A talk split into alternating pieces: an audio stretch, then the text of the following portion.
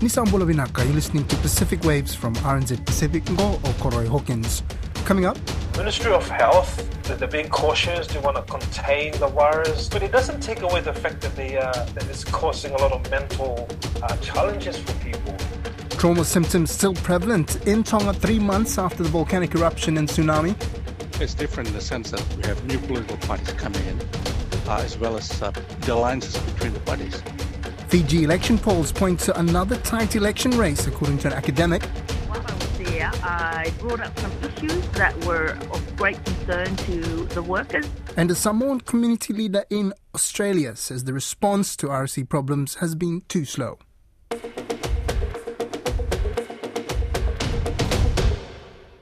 It's been over three months since the devastating eruption of the Hunga Tonga Hunga Hapai volcano and subsequent tsunami in Tonga, and survivors are still coming to terms with the event. Experts say the eruption, 500 times more powerful than a nuclear bomb, generated 15 meter high tsunami waves and sent up volcanic ash plumes that turned night into day. Finau Fonua reports. Amanaki Misa, a mental health specialist in Tonga, says the symptoms of post traumatic stress disorder among citizens in the kingdom are clearly visible, especially in children. Every time there is thunder, kids would cover their ears and run and hide, um, look for a table or something to, to hide under. Like the kids would be outdoor playing and even out in the rain because it's tropical rain, but as soon as there's thunder, the, the life is no longer there.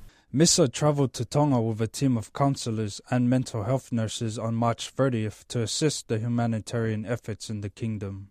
His team have been busily training local health workers in counselling and providing therapy to people evacuated from islands wiped out by tsunami waves.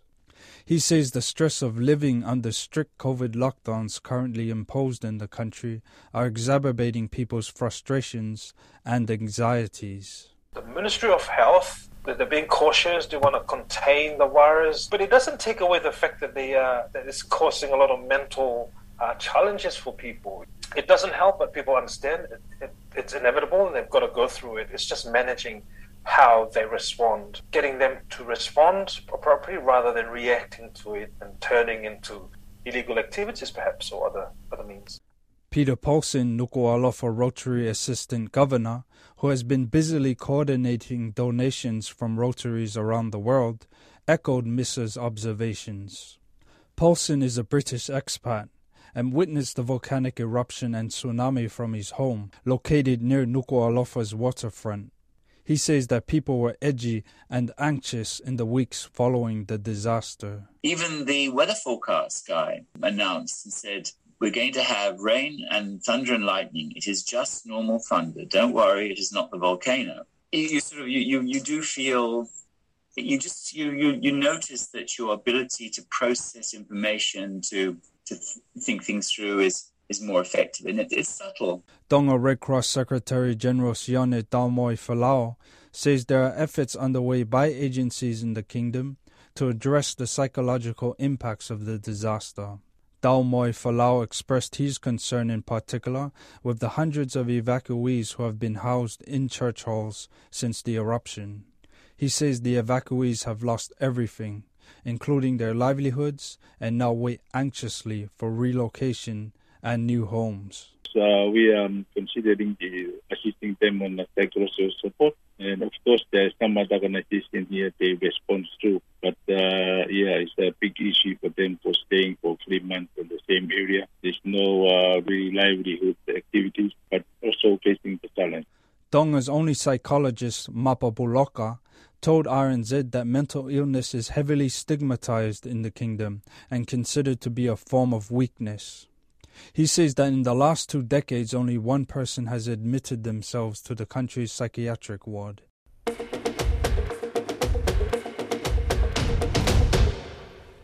A Fijian academic says political polls in the country point to another tight contest for the upcoming elections. Campaigning is underway in Fiji, although an election date has yet to be officially announced. The ruling Fiji First Party, led by Frank Bainimarama, secured victory at the last election in 2018 with the slimmest of margins over his rival Sitiveni Rabuka, who contested under the SODELPA Party. Political polls in Fiji since that election have shown a downwards trend in the popularity of the dominant Fiji First Party. Joining me is Fijian academic Professor Stephen Ratuva, who is now the director of the Macmillan Brown Centre of Pacific Studies at the University of Canterbury here in New Zealand. Bula, and welcome back on Pacific Waves, Professor. Let's start with the political landscape in Fiji. It's completely different from what it was at the last election, isn't it? It's different in the sense that we have new political parties coming in, uh, as well as uh, the alliances between the parties. That's, that's something which is uh, new here, uh, the pre-election alliances, because people are worried about uh, whether they'll get over 5%. And also it's a good way of uh, making sure that they have a much more diverse support base and also to expand their support base uh, in a way which will help them in the election.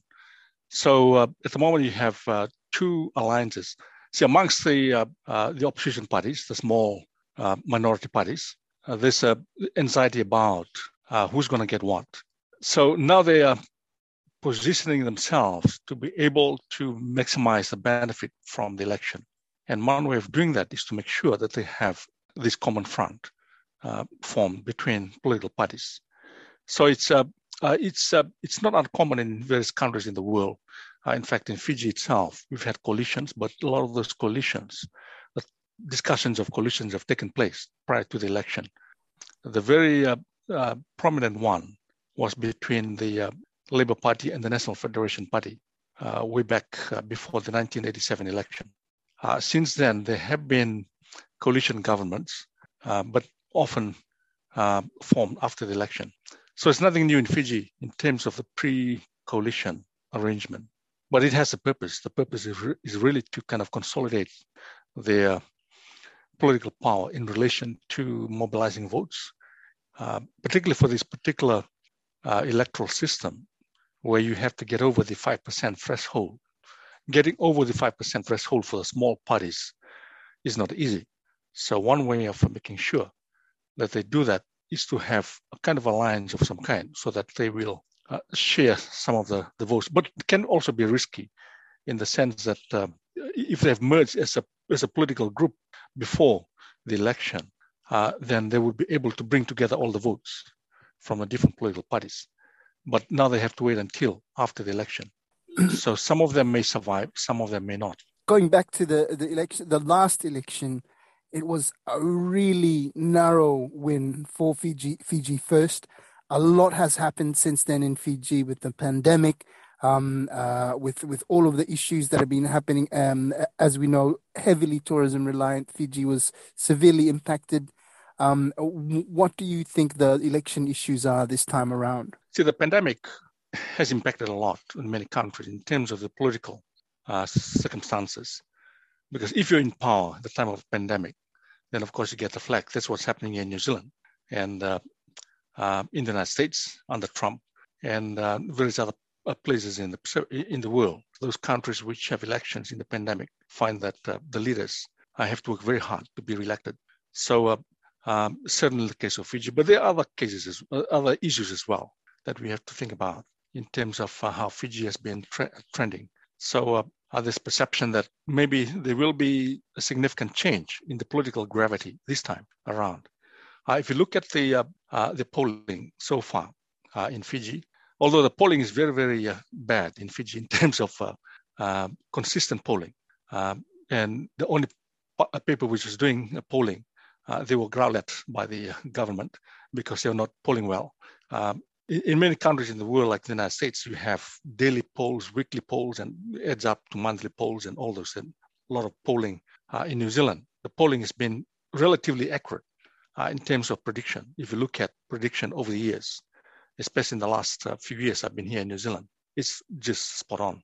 Now, in the case of uh, Fiji, uh, the polling before the 19, sorry, before the 2014 election, so the Fiji First polling up to like 60 to 80 percent, but they managed to get 60 percent. Uh, so uh, um, plus or minus uh, five percent or six percent, sometimes uh, crazy figures like 10 percent or 20 percent uh, in terms of the the margin of error. But in 2018, the pollings was showing that the Fiji First has really come down. It was showing like from uh, 40 something percent, close to 50 percent, up to 60 percent uh, in the series of pollings. Uh, and eventually they got about 51, 52 percent, very close. So it's within that range. And now the polling is about 20 percent, 20, 22 percent. So uh, uh, that alone, if you do another poll and another one and another one, if it talks about the same thing, uh, and even if you have a margin of error of about 10 or 20, so that means that there's going to be a, a major shift in the political gravity and uh, there might be a change of government. So unfortunately, we don't have consistent polling in Fiji. They, this is when they should be doing it. The major papers like Fiji Times and the Fiji Sun, it, because it's important for the people of Fiji at this particular point in, uh, in the election uh, to be engaged in uh, in the democratic process of uh, providing uh, their own views as to who should be there before the actual election itself. Mm. And it's uh, and it's and it's good for political parties as well, whether you're in power or whether you're in opposition. Now, the looking at the the, the big the big story in the opposition, the split, um, uh, Rabuka forming his own party.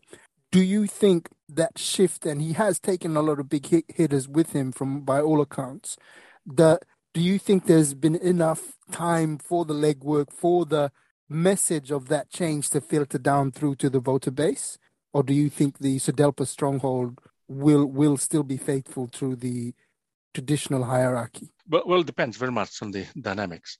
I mean, the traditional hierarchy itself, uh, um, uh, in terms of loyalty to the traditional hierarchy in Fiji shifts quite significantly from party to party. It depends very much on the individuals. It's not something which is static, which is there all the time. It depends very much on the human agencies and who are the chiefs, who are the people. And the chiefs, they change their allegiances uh, every now and then. And uh, the split within SODELPA is quite significant in terms of uh, the Taukei votes having to uh, to decide which way to go. And Rabuka would have uh, uh, mobilized quite a significant number, which goes with him with the new uh, People's Alliance Party, PAP. And, uh, and of course, the other smaller parties, the National Federation Party has a significant uh, uh, following. Uh, then you have the Unity Party by Narube. It has a, uh, a growing number of uh, supporters as well. So the Taukei support is going to be split uh, in significant ways between um, three or four major parties vying for, for support. And the Indo-Fijian vote as well, a number of them would probably uh, untie themselves from the Fiji First. Fiji First uh, basically uh, um, control much of the votes uh, in the last two elections. And uh, so there's a kind of swing away from the Fiji First. But where it, it becomes interesting is to see how the, uh, the new configuration of votes and where they go, is it enough to unseat the Fiji First or not? that is the big question at the moment. Yeah, it, it, those splits can be significant uh, if the splits are so uh, such that it might give uh, advantage to the Fiji First, uh, that's something is still to be done. But if if one goes by the uh, by the poll, which is kind of kind of very very uh, limited, which was done by the Fiji Sun, then it's going to be very interesting in the sense that the split is going to be such that you actually would need a coalition to rule, which in a way is something positive for Fiji because Fiji needs to have a much more diverse uh, governmental system. I'll, so, I'll, come, uh, I'll come to the coal. I want to come to the coalition next, but before I go there, just uh, uh, looking at Fiji first now, like based on what we saw at the last election, uh, I was in Fiji for a bit of the campaigning before the polls. It's a really slick operation. Like it, it, it it it correct me if I'm wrong here. It, it feels like they look after their own well. Like if you're in the Fiji first fold, you're in the club, so to speak. Like eh, that that appeal for that that being looked after for being where the things are happening, the the contracts, the money, the advertisements, business, all of that appeal that Fiji First has uh, in in with the government and the way that it's it's run. That that's a significant thing to try and overcome, is it not? Uh, you're right. So the Fiji First has a corporate backing. If you look at the list of funders, you're basically talking about the corporate institutions in Fiji, the corporate establishment, uh, and the big money and the small money and those in between. Uh, and that's what the small parties uh, are fighting against. Uh, big money versus uh, small money, and some parties no money whatsoever. So it's going to be a battle of resources to some extent. Uh, a battle of resources, a battle of ideology, a battle of technique as well. Even if you don't have uh, resources, it's, it's, it is to do with being strategic about how you go about it. It's being innovative and creative in terms of how you infiltrate into the communities, into the minds of the communities. And of course, nowadays, the use of the social media, the use of the virtual space is very, very important in politics, uh, as they call it, the, uh, uh, the politics of virtuality or the uh, digital democracy. So people just see faces, people just get the narratives from the social media, and that will, in many ways, significantly now uh, determine their vote. So uh, yeah. it's going to be a battle fought out in that in that in that space. at the same time, there are those who don't connect with the cyberspace uh, in the communities, in the villages, uh, who want to see the real person and connect with the real person. Uh, and that's where some of the small parties come in, uh, especially if you can fight against those parties with the big money. Uh, and then, of course, uh, you have the battle over territory, not, not just ideological territory, the ethno-cultural territory as well, and the uh, geopolitical territory, uh, whether it's uh, or whether it's Kadavu or whether it's uh, Namosi. And some of these places have um, historically voted together as a bloc for a party. Uh, in some places like like in Suva and urban areas and around certain parts of Viti Levu, uh, diverse voting patterns are normally seen. But in some of those uh, rural areas, there's a kind of territorial political group which uh, uh, kind of thinks and, and votes in a particular way. So yeah, so it's going to be a battle between all these different aspects of uh, of contestation.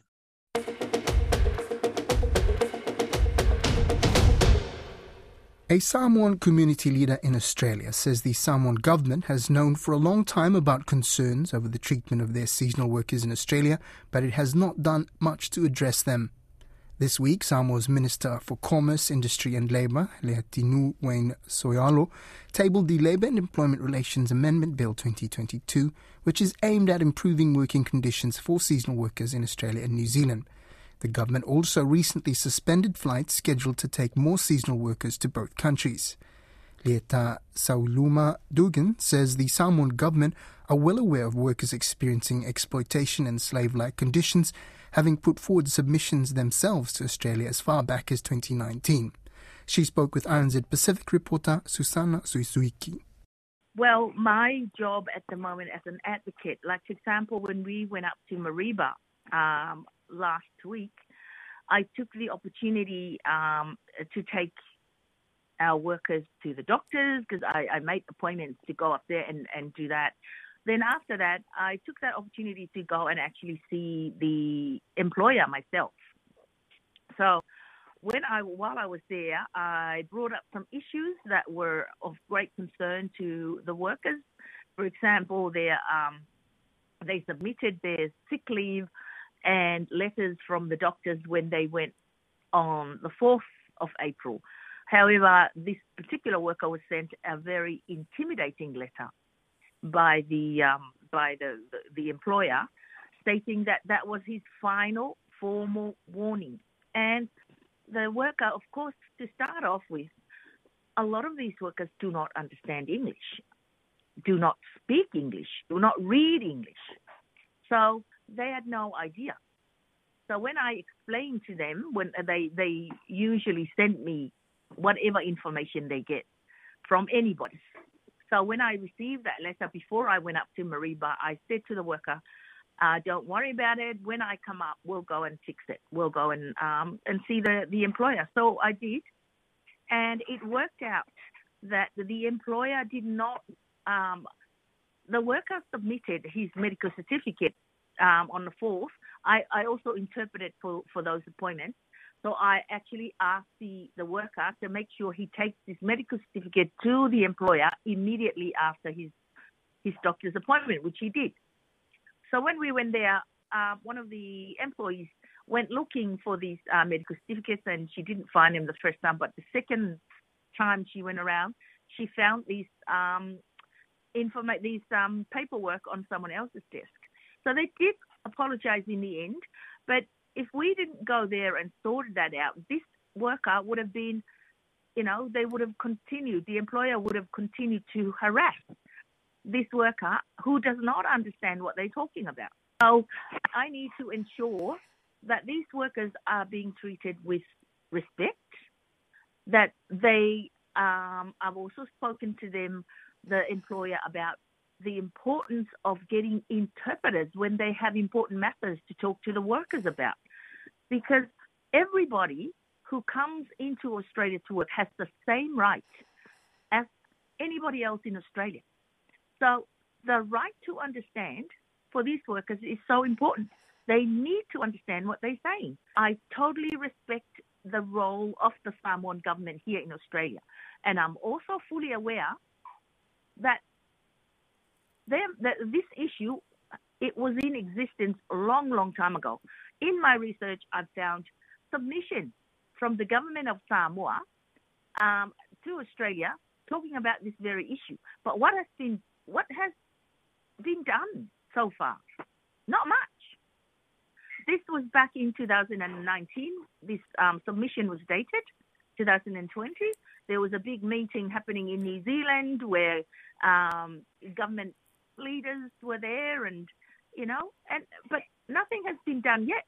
And I sort of understand the reluctance of um, Pacific Island countries to say too much because they don't want their aids to be cut short or um, they want to maintain the good relationship. But we can still maintain good relationship in honesty. The Samoan government has been contacted for comment on this story. That brings us to the end of Pacific Waves for today. Remember, you can download us free to your device from Spotify, iHeart, or Apple Podcasts. And if you're using Apple, please leave us a rating so others can also find us.